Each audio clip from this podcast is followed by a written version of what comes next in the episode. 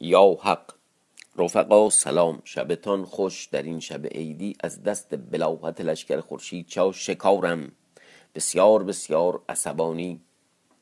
سمک و روزافزون این همه جانبازی کردند خود را به مخاطره انداختند مرگ را به عینه دیدند به حیلت خود را به سرای گورخان رساندند. او و اباندخت را دزدیدند به هزار مشقت از شهر بیرون بردند به لشکر خورشید چا رساندند. اما در این لشکر آنقدر بی مبالات آنقدر ابله خیلی عوض می‌خوام واقعا چی بگم؟ که جاسوسان گورخان در میانه را ایشان را بدیدند و بدزدیدند.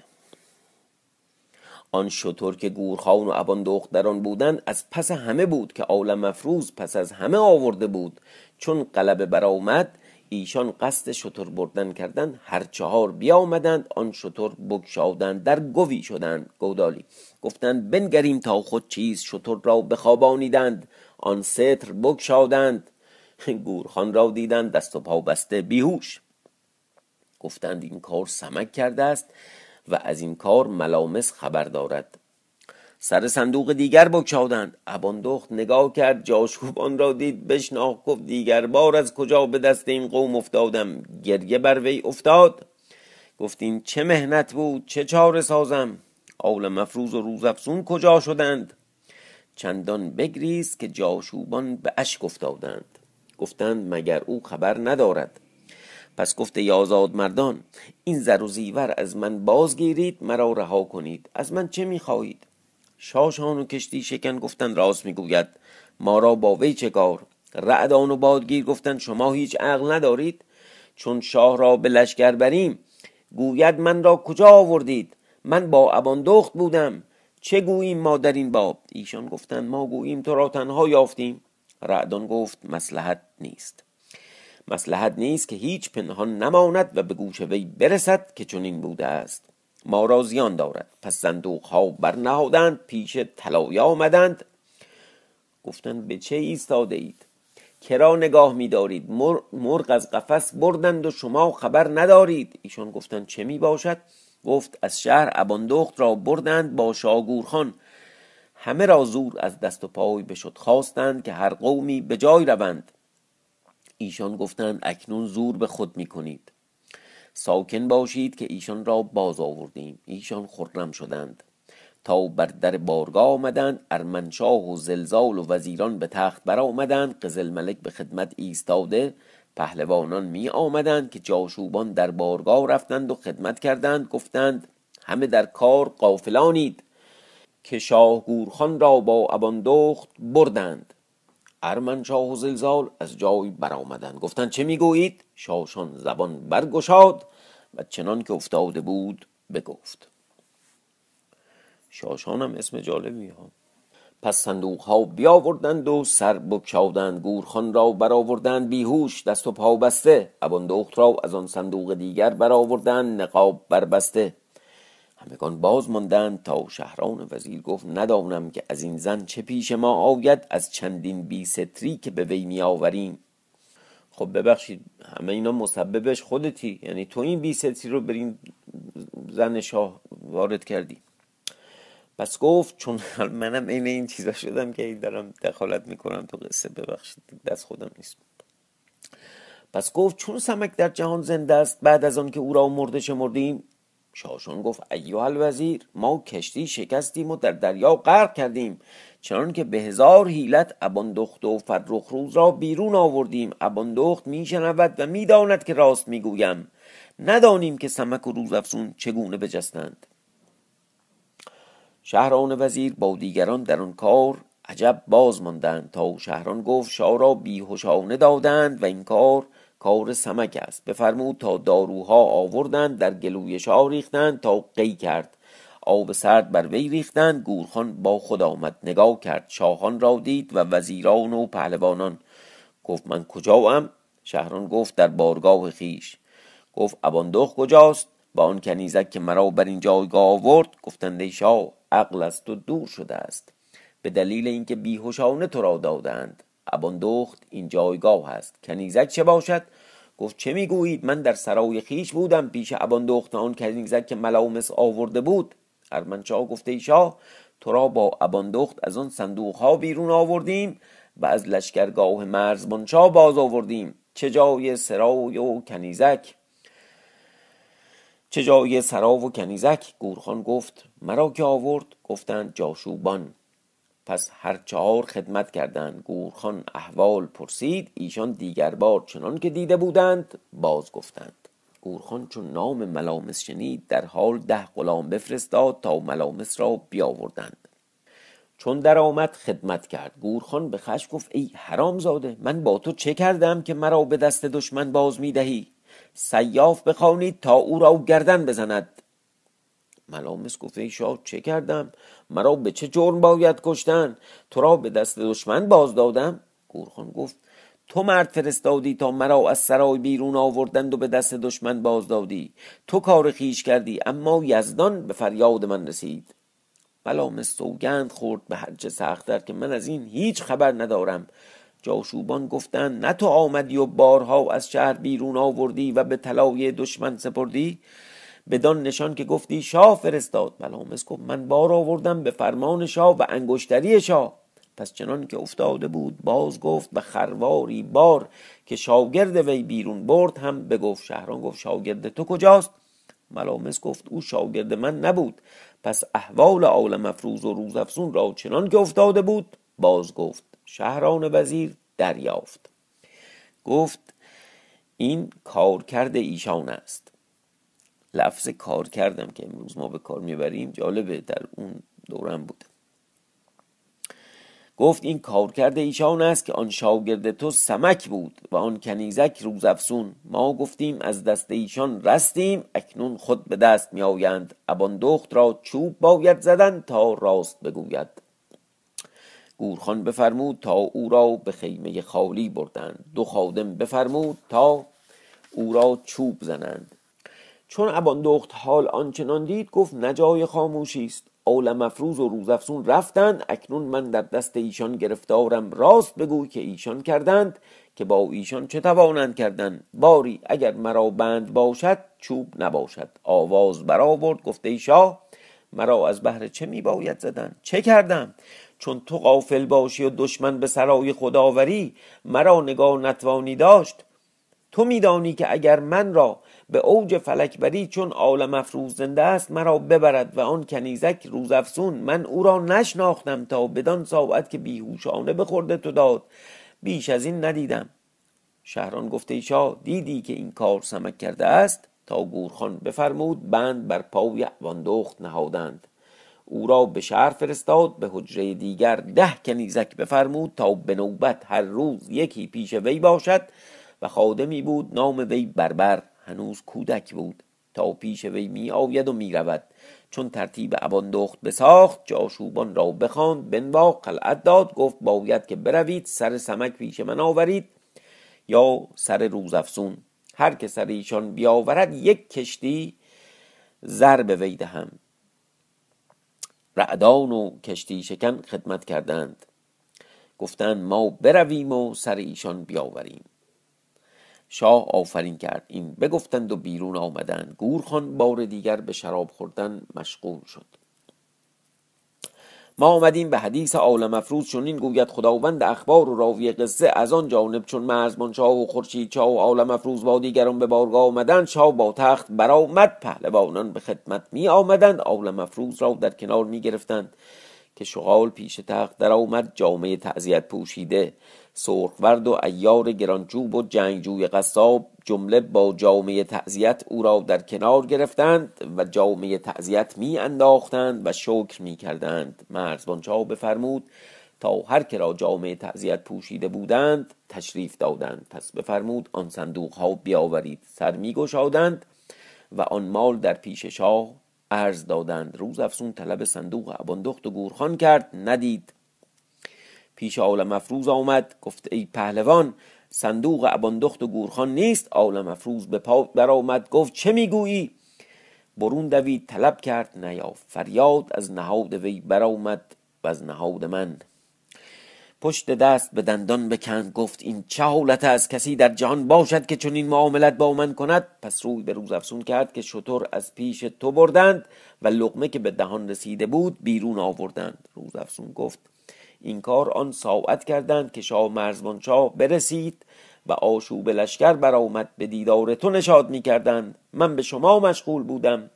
آن شطور از پس بود مگر از جاسوسان کسی آنجا بودند و آن شطور را بردند؟ خواب بودی خیر باشه. آل مفروض گفت برو در راه نیک بنگر. مگر جایی باز ماندند؟ روز افسون سوار گشت بدان جانب رفت. آل مفروض در کنار بارگاه بیستاد. چا با دیگران در آن کار فرو مانده. تا روز افسون بدان مقام آمد که شاه بر ایشان رسیده بود. در چپ و راست میگشت ناگاه دو تندید هر یکی جامعه کهنه پوشیده توبری بر گردن افکنده گیاه میچیدند. روز افسون به جای آورد که جاسوسانند. ایشان را نادیده کرد. در هر جانب نگاه می‌کرد تا پیش ایشان رسید. سلام کرد.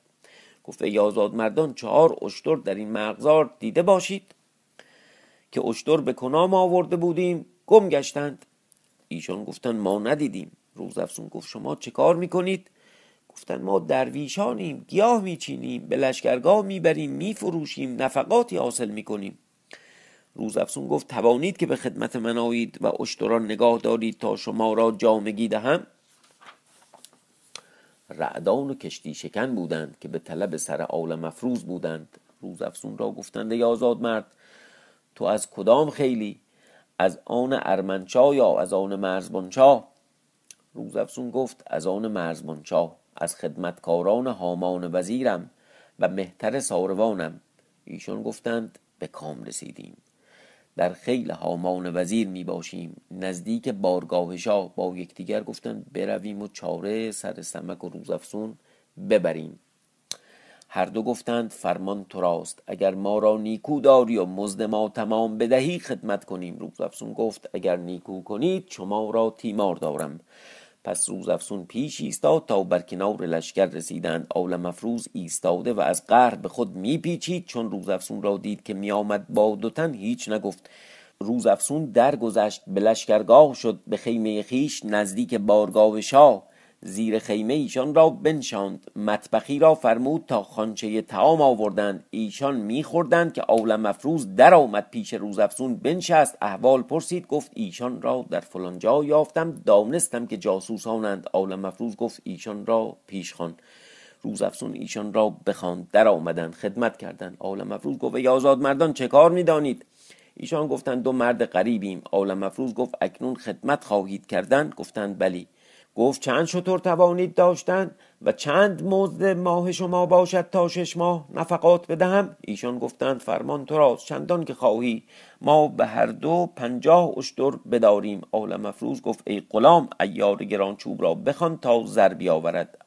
غلام برفت ایار را بخواند بیامد. آل مفروض گفت ای آزاد مردان سهرگاه اشتری دیده باشید در فلان جای دو صندوق بر نهاده ایشان گفتند ما ندیدیم. بامداد بیرون آمدیم. عالم افروز گفت من می‌دانم که شما دیده باشید و پنهان می‌کنید. هر دو فرو ماندند. گفتند ای آزاد مردان ما ندیدیم. تو چرا دنباله ما داری؟ عالم مفروض گفت من می‌دانم که در پیشانی شما پیداست که اشتر شما دارید.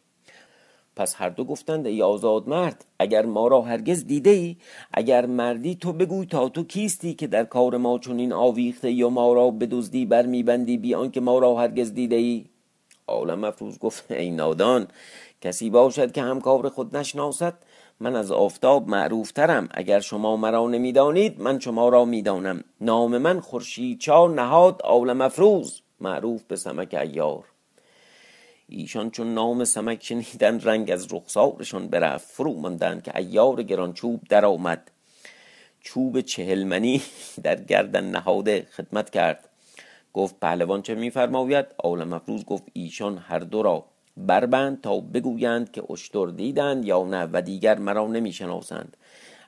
ایار در آمد و هر دو پا و دست را هر دو را پا و دست بربست. آول مفروض گفته غلام چوب بیاور. غلام چوب آورد. آول مفروض برخواست چوب به دست گرفت به بالین رعدان آمد. دست چوب بر وی گشاد اول چوب که بزد از پس قفا تا پاشنه پا چهار پنج خون روانه شد. خب جالتا فکر کنم در این مورد انقدر ما الان عصبانیم که اگر کنوانسیون من شکنجه و حقوق بشر و فلان اینا بیاد ما میگیم آقا فعلا بذاریم بزنه یه ذره هرسمون دیگر هم بر آن جای زد سیم و چهارم رعدان فریاد برآورد که من از هیچ خبر ندارم. آوازه در لشکرگاه افتاد کسی را زهره نبود که نزدیک خیمه عالم مفروز و روز افسون در آمدی چون چوب به پنج رسید گفته پهلوان زنهار تا بگویم. او را بازنشان گفته ای عالم افروز اگر راست گویم مرا به جان زنهار دهی. عالم مفروض گفت آن ساعت که نخورده بودی میبایست گفت اکنون زنهار دادن شرط نیست. رعدان گفت اگر مرا زنهار نخواهی داد هیچ نمی‌دانم. عالم مفروض رو به کشتی شکن کرد. گفت چون می‌بینی پیش از چوب خوردن خواهی گفتن یا نه؟ بدان گیر که شما نگویید. من شما را بکشم. هم گورخان بیاورم هم ارمنشا با دیگران که من نه عاجز شما هم کشتی شکن از چوب خوردن می ترسید گفته ای پهلوان مرا معلوم شد که در جهان مرد چون تو به همه باب پیدا نشود. اگر ما این گوییم و اگر نه تو خود این احوال معلوم کنی. بشنو تا بگویم زبان برگشاد و از اول کار تا آن ساعت که در بند افتادند همه باز گفت. آول مفروض چون بشنید که گورخان را با ابان دخت ایشان بردند دلتنگ شد. بفرمود تا ایشان را بند برنهادند. برخواست پیش مرزبان شاه آمد خدمت کرد. گفت آن کس که این کرد به دست آورم. همه احوال با شاه بگفت. شاه گفت ایشان را بیاور تا بنگرم. هر دو را بیاوردند بند برنهاده خورشید. جا گفت نه همه پهلوانانند که ایشان را بند برنهاده اید بفرمود تا هر دو را سیاست کردند. آل مفروض گفت ای شاه شما را به کار خود مشغول باید بود و کار جنگ می سازید تا من به شهر خواهم رفتن تا احوال اباندخت بنگرم. این بگفت و سر کاری ما. این بگفت و با روز افزون روی به شهر نهادند تا به دروازه رسیدند. به طور متوسط حدود سه هزار نفر هر شب سر کارند. تا فعلا در, در طول تاریخ که هزاران نفر این قصه سر کار بودن. ولی تو این مجال اجالتا از طریق این کرگدن شبی سه هزار نفر باید ببینن که چیش خب این بگفت و با روز افسون روی به شهر نهادند تا به دروازه رسیدند. دروازبانان گفتند شما کیستین؟ چا فرموده است که کسی در شهر نیاید. آول مفروض گفت ما درویشانیم هیزم میآوریم به خرج می‌کنیم. دروازه‌بانان قول وی باور کردند. گفتند درایید هر دو در شهر شدند. برمیگشتند تا شب در آمد به سر کوچه رسیدند. زنی پیر دیدند که سبوی آب داشت. در سرای می‌رفت. عالم افروز گفت ای مادر مرا آبی ده. زن پیر سبوی آب پیش ایشان نهاد. هر دو پشته از پشت بنهادند. باریک رو پشتشون گذاشته بودند که چون از لشکرگاه خود بیرون می آمدند به بیشه رفتند هر یکی یک پشته هیزم در بستند در پشت گرفتند و به شهر آوردند. پس عالم مفروض گفت ای مادر اگر این هیزم رها کنیم و بخفتیم هیچ رنجی نباشد که دیرگاه است و این هیزم نخرند و راه سرای ما دور است. آن زن گفت هیزم به سرای من درآورید. و اونجا بخفتید تا بامداد جالب این جای لفظ بخوابید بخفتید.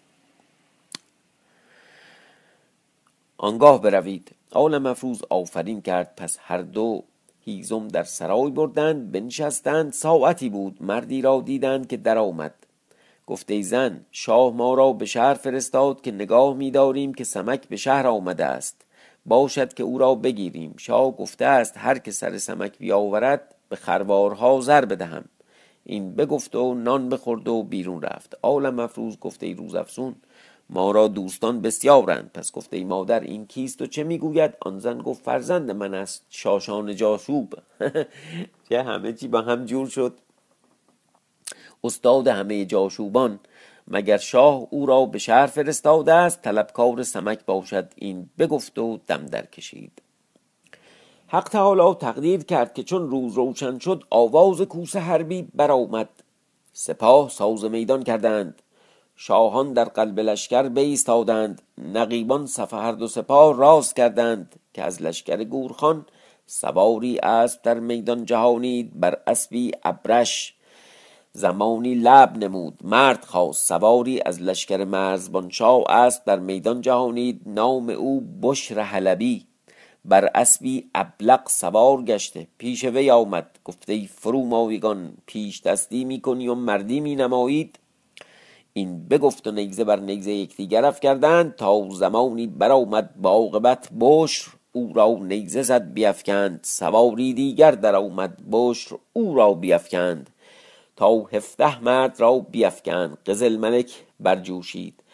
سوار گشت و روی به میدان نهاد. پیش بشر آمد بانگ بر وی زد. نیزه بر نیزه یکدیگر افکندند. طعنه چند رد شد. با عاقبت قزل ملک در آمد و او را نیزه زد بر پهلو چنان که بیست گام از پشت اسب بینداخت. در آمد و تیغی زد و او را بکشت. نعره زد و مرد خواست. سواری در میدان آمد. کشته شد. دیگری و دیگری تا ده مرد را بیفکند. آواز داد. گفته خورشید شاه در میدان آی چرا چون زنان میگریزی؟ بنگر تا چون قصابی کردم. گله میش بر هم افکندم. خورشید چاو در میدان آمد. پیش قزل ملک بانگ بر وی زد. گفت چیست این همه آشوب که در جهان افکنده ای؟ به ده عاجز که بکشتی؟ که ایشان را عجل بود. بیاور تا چه داری این بگفت و نیزه بر نیزه یکدیگر افکندند بسیار به نیزه بکوشیدند کسی مظفر نشد. نیزه ها از دست بینداختند دست به تیغ بردند بسیار به یکدیگر زدند تیغ ها بشکست دست به گرز گاوسار بردند خواستند که با هم درآویزند که نقیبان از هر دو جانب در آمدند ایشان را از یکدیگر باز داشتند گفتند شاهزادگان بسیار جنگ نکنند. هر دو را بازگردانیدند. تبل آسایش بزدند. از هر دو جانب روی به آسایش نهادند. طلایه بیرون آمدند. آمدیم به حدیث حال مفروض. چنین گوید راوی قصه که در آن شب در خانه مادر شاشان بیاسود تا روز روشن شد.